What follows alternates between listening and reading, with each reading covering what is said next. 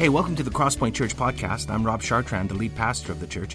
We're a church that's for the city in Edmonton, Alberta, Canada, and are passionate about helping people find their way back to God. Hey, if you're new, I'll have a bit to say at the end of the podcast, but in the meantime, let's listen to this Sunday's message.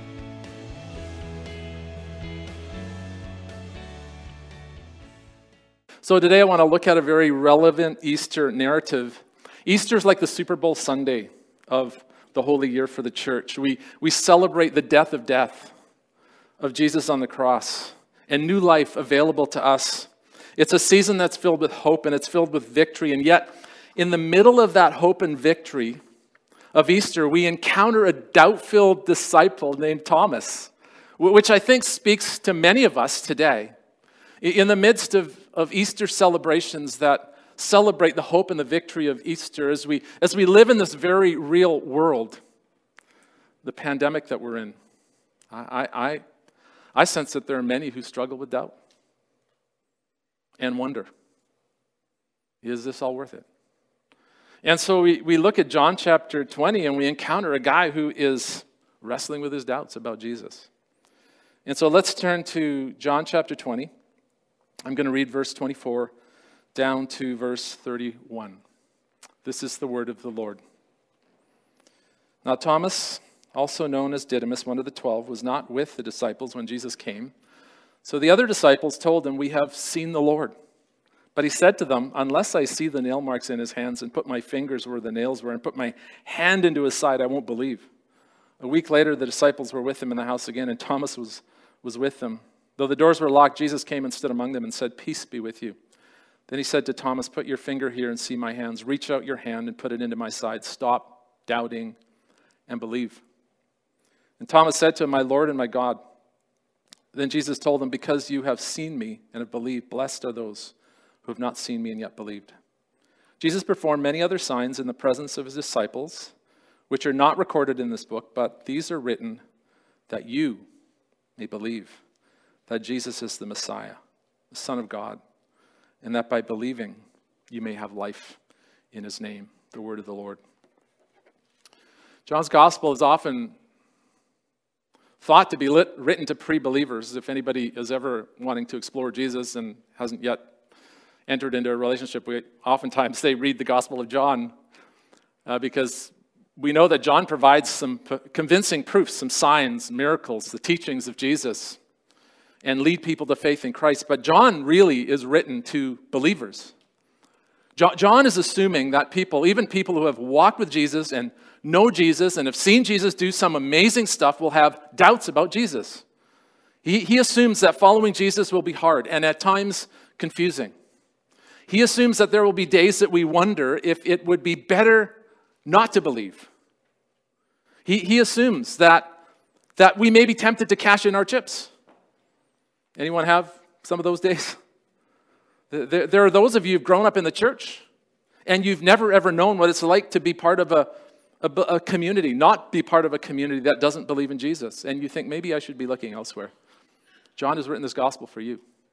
Maybe you're at university or at school and you think maybe it'd be easier to be an atheist or a secularist and live without God in this culture. John has written his gospel for you. And if you've had seasons of doubt in your life, and maybe you're going through a period of doubt right now, I think John's gospel is for you. He's writing to people who are struggling to believe. Writing to people who are tempted to give up following Jesus in a world that is filled with skepticism and doubt. Indeed, that was the case for the early church. These people had come out of the Jewish community, and some had come out of the pagan community, worshiping other gods, and they had formed this little community, but it was intense and pressure-filled, and many of them were considering leaving. And I think we find ourselves smack dab at that place today, especially with our increasingly secular worldview. Charles Taylor, who's a philosopher at McGill University, wrote a book called Our Secular Age, and he wrote, this is my paraphrase, "In the 1500s, the average person lived in a world in which it was nearly impossible not to believe in God or a God." But he wrote that we live in a world today in which it is impossible to believe in God The reason he wrote that is because the person who lived in the 1500s, the dominant worldview involved the supernatural. Almost everybody believed in the supernatural. But today, the dominant worldview that we live in is a secular worldview, which says, basically, believes that there is no God. There's only the natural world. There's no life beyond this life. The only thing that's real is what you experience right now through your five senses. You only have one life to live. There's nothing beyond this life. So collect all of the experiences that you can before you die. And if you're a follower of Jesus, this puts you in direct conflict with the majority worldview out there in this culture. Mark Sayers, who's a pastor in Australia, writes that the story of secularism is a story which says that as the world moves away from faith and belief in God, the world will inevitably become a better place. The secular culture, the dominant worldview, stands in stark contrast to what we believe. We believe that God is active and alive in this world. He's redeeming and restoring our world. And indeed, if we pray as Jesus prayed, Lord, your kingdom come, your will be done on earth as it is in heaven, we believe that the more and more the world becomes infused with the presence of God, that it will actually be redeemed and restored, and will become a better place. Your trust in Jesus is tested every day because the message you receive through media and education and politics delivers a message that is contrary to the gospel. And Jesus knew, I think, that his followers would struggle with doubt in this world. And is it any wonder that right near the end of the gospel, we encounter a disciple that we've come to know as Doubting Thomas, which is sort of an unfair name for him. No one wants to be known as, Doubting Debbie or Faithless Fred or something like that. Like, how would you like your name to exist like that for generations to come? Doubting Thomas. Preceding this passage, Jesus has gone to the cross. He's been resurrected, and the disciples are locked away because they feared the backlash of the Jewish leaders. They're associated with Jesus, and, they thought, if Jesus was killed, surely we'll be next. They're hiding, and Jesus appears to them. And John tells us that their fear turned to joy. They saw and believed. But Thomas wasn't in the room. Not the best time for a bathroom break or a sick day. He's not there. Later, the disciples tell him what they experience, and Thomas doesn't believe them. And who can blame him? And so as we look at Thomas, we want to look at how we might want to deal with our own doubts. The first thing I want to see us to see from this passage, and that I see in this passage, is that Jesus actually loves doubters. He loves doubters. A week after the disciples see the risen Lord, Jesus appears among them. A second time, he's radiantly alive, and this time Thomas is present, and Jesus graciously invites Thomas to satisfy his need for proof. Examine the scars. Unless I see the nail marks in his hands and put my finger where the nails were and put my hand into his side, I will not believe. So let's understand Thomas's backstory. In Jesus' time, it was commonly known that rabbis would go looking for students or disciples, and the rabbis would look for the most qualified, highly educated disciples who had the greatest potential, and they would ask these disciples to follow them, and then they would train them. Being chosen as a rabbi was one of the greatest breaks in their era. Jesus was a dynamic and controversial rabbi, and one day Jesus approaches this guy named Thomas, and he invites him to follow him. You need to understand something about Thomas. He wasn't selected. He was passed by previously. He wasn't educated enough. He wasn't among the elite. He wasn't disciple material. And I think that's why it was easy for him to leave his family business and everything else behind to follow Jesus. He staked the rest of his life on following Jesus, and then that's why when Jesus gave his life on the cross, 3 years later, Thomas doesn't even show up for the event. Maybe he sank into what was a deep depression. All of the other disciples gather, but Thomas is AWOL. He's lost. He's panicked. His world is spinning. He doesn't know which way is up. And the fact that the victorious risen Christ shows up for Thomas a week later reveals something, I think, about the love of Jesus for Thomas in the midst of his doubts. He doesn't just walk away, forget about him. He shows up in the midst of Thomas's doubt. Jesus loves those who struggle with doubt. He loves those who ask questions. He loves those who perhaps at one time were strong believers and now are riddled with doubt. And I think that stands in stark contrast to the environment that many perhaps have grown up in or lived in. In an environment where belief is valued, doubt is perceived as threatening. It's not welcomed easily into a faith community. It's not welcomed into families where faith is cherished. Many churches understand that doubt should be ignored or suppressed, but never talked about. Don't express your doubts or your questions. You might have a weak faith. Pray your doubts away. When my daughter was in her grade 12 year of high school, we were having faith conversations, and she looked at me and said, in defiance, "I don't know if I believe this stuff anymore, Dad." See, I came to know Jesus when I was 19 years old. I didn't grow up in a home that followed Christ. And one of the things that I wanted more than anything else is for my kids to know Christ and to follow him for the rest of their lives. I didn't want them to have to face some of the darkness that I faced without Jesus. I didn't want her to go through all of this, but then I remembered that I had to wrestle through my doubts.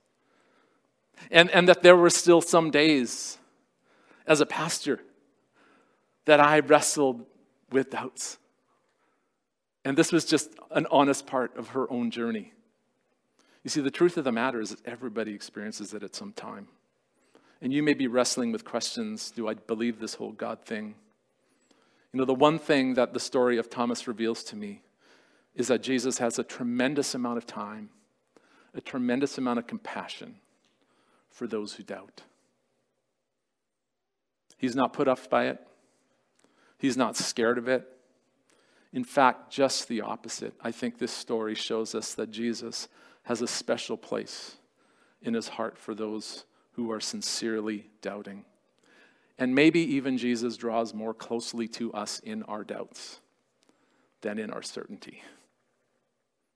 If you're doubting today, I think you need to know that Jesus is close to you and that he loves you, and that he has compassion for you, and he's drawing near to you in the midst of your doubt. You need to know that.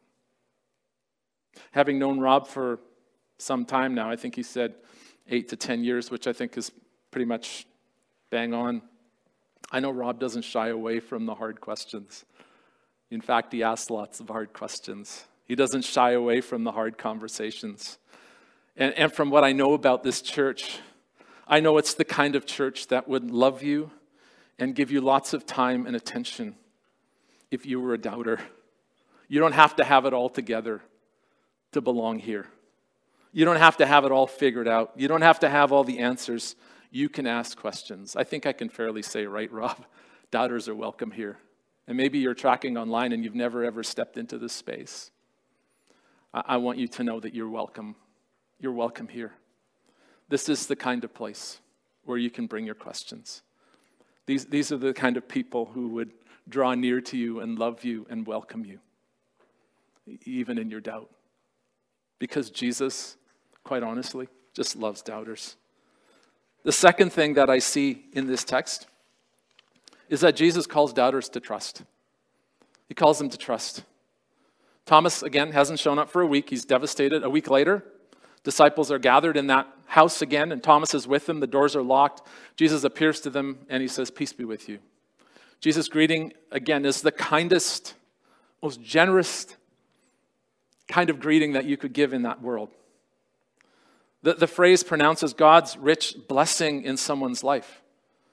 Jesus gives Thomas the most gracious and generous greeting possible. He doesn't scold him for his doubt. "How dare you doubt me?" He doesn't belittle him. He doesn't write him off. "Put your finger here, Thomas. See my hands. See my side. Stop doubting and believe."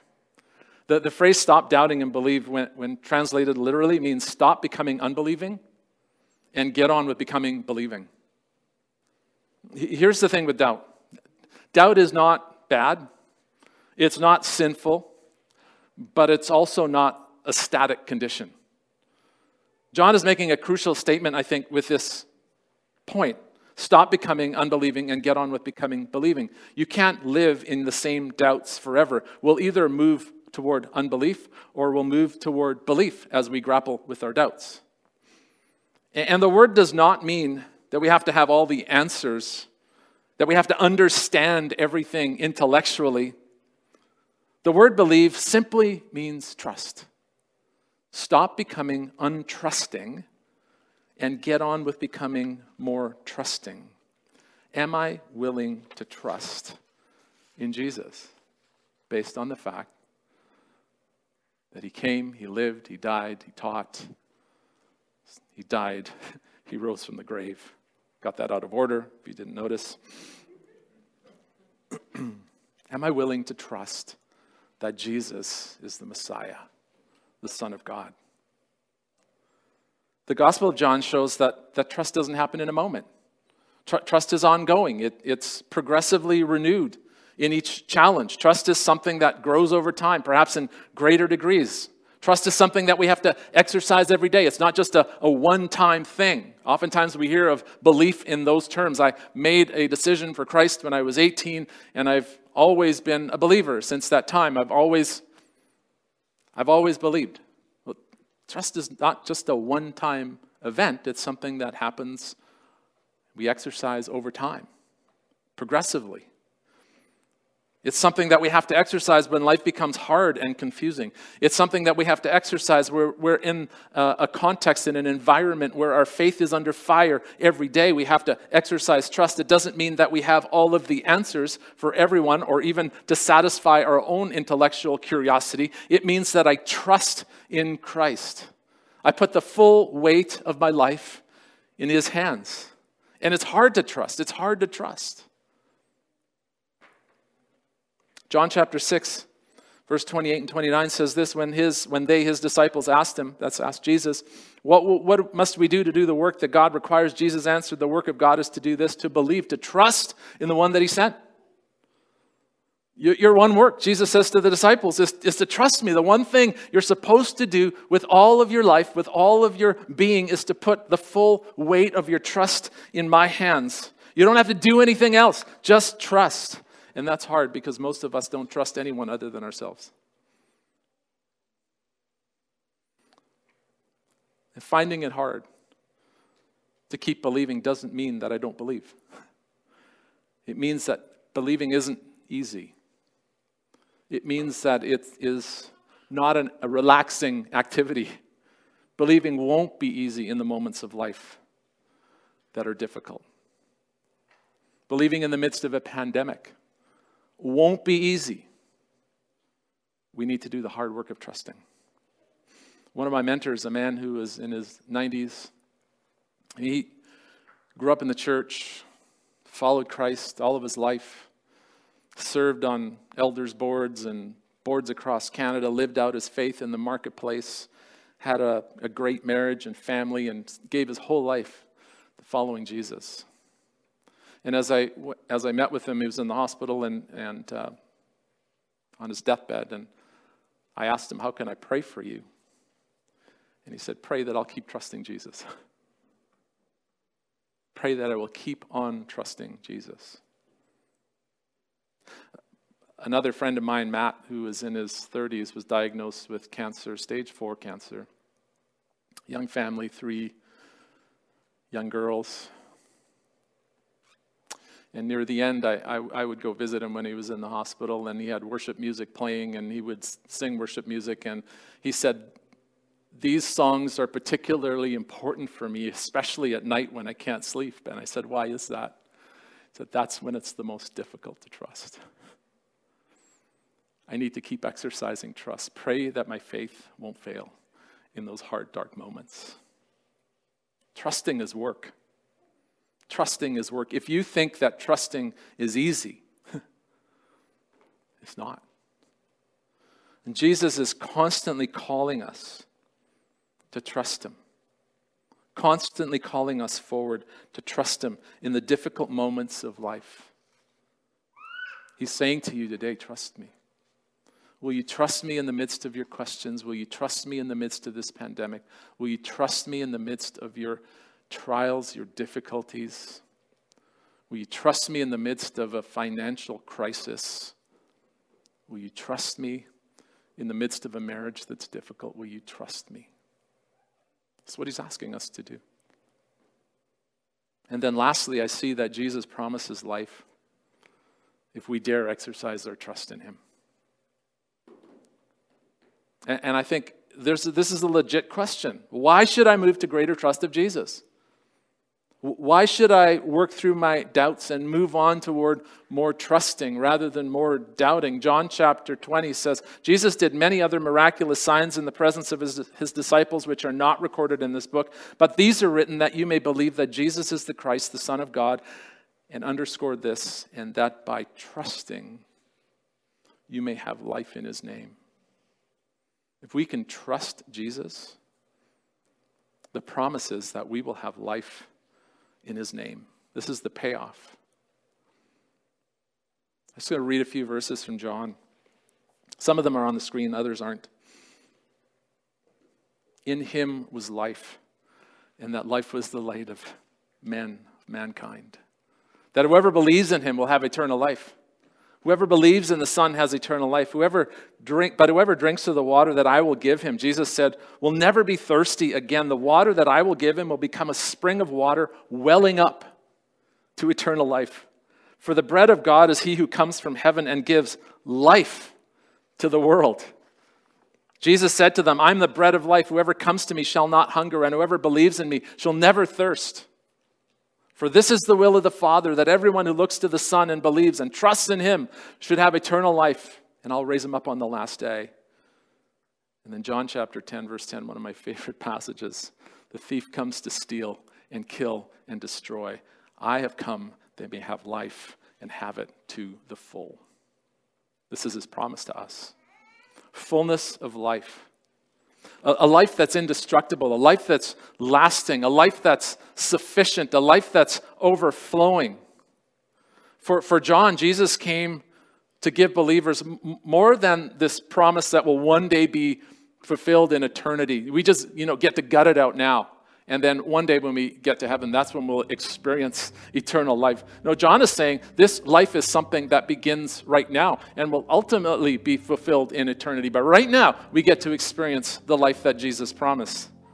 And the only way that we can possess and experience this fullness of life is by putting the full weight of our trust in Jesus. It's not something that you can earn. It's not something you can make happen.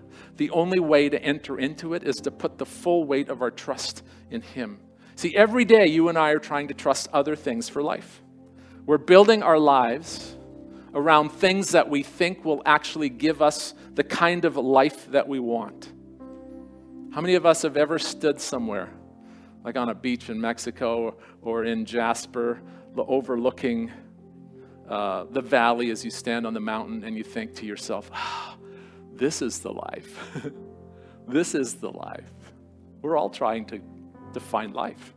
All of us are trying to find life. We have this insatiable thirst for life. We're questing for life every day. Most of us think that we're completely intellectual and we've arrived at our decisions quite intellectually, but the reality is that you are driven by a desire for life. The market understands that.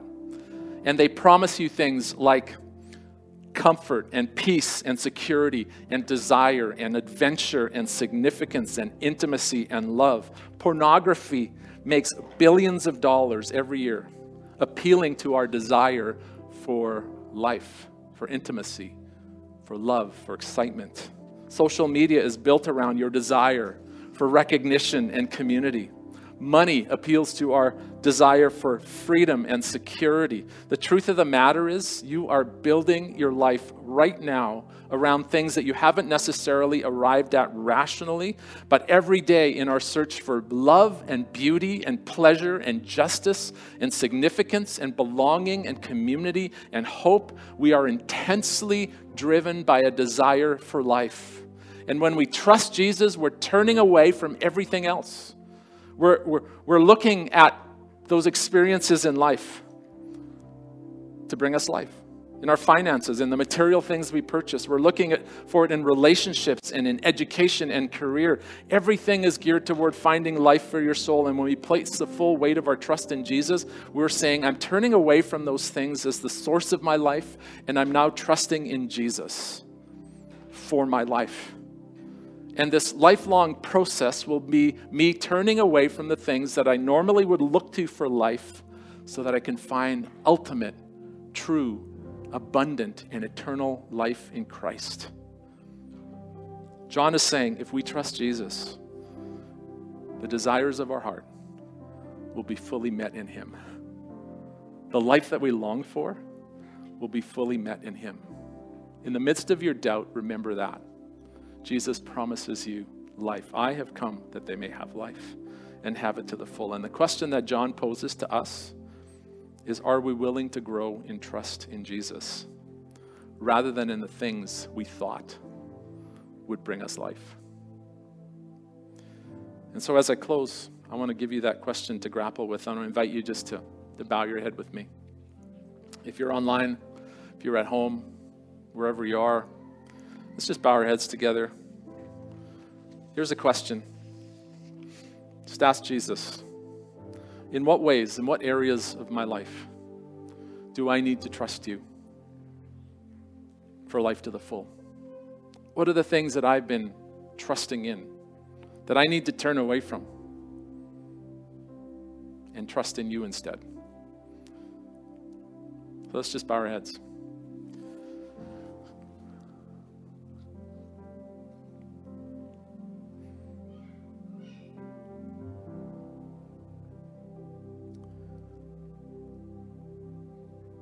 Thank you, Jesus, for your promise of life. Life to the full, life abundant, life that's sufficient, life that's indestructible, life that's eternal, that begins now through trust in Jesus. Help us to keep turning away from the things we think will buy us, earn us, give us, secure life for us. Those experiences, the bank accounts, social media, the relationships. Help us to see those and order those things under you, our source of life.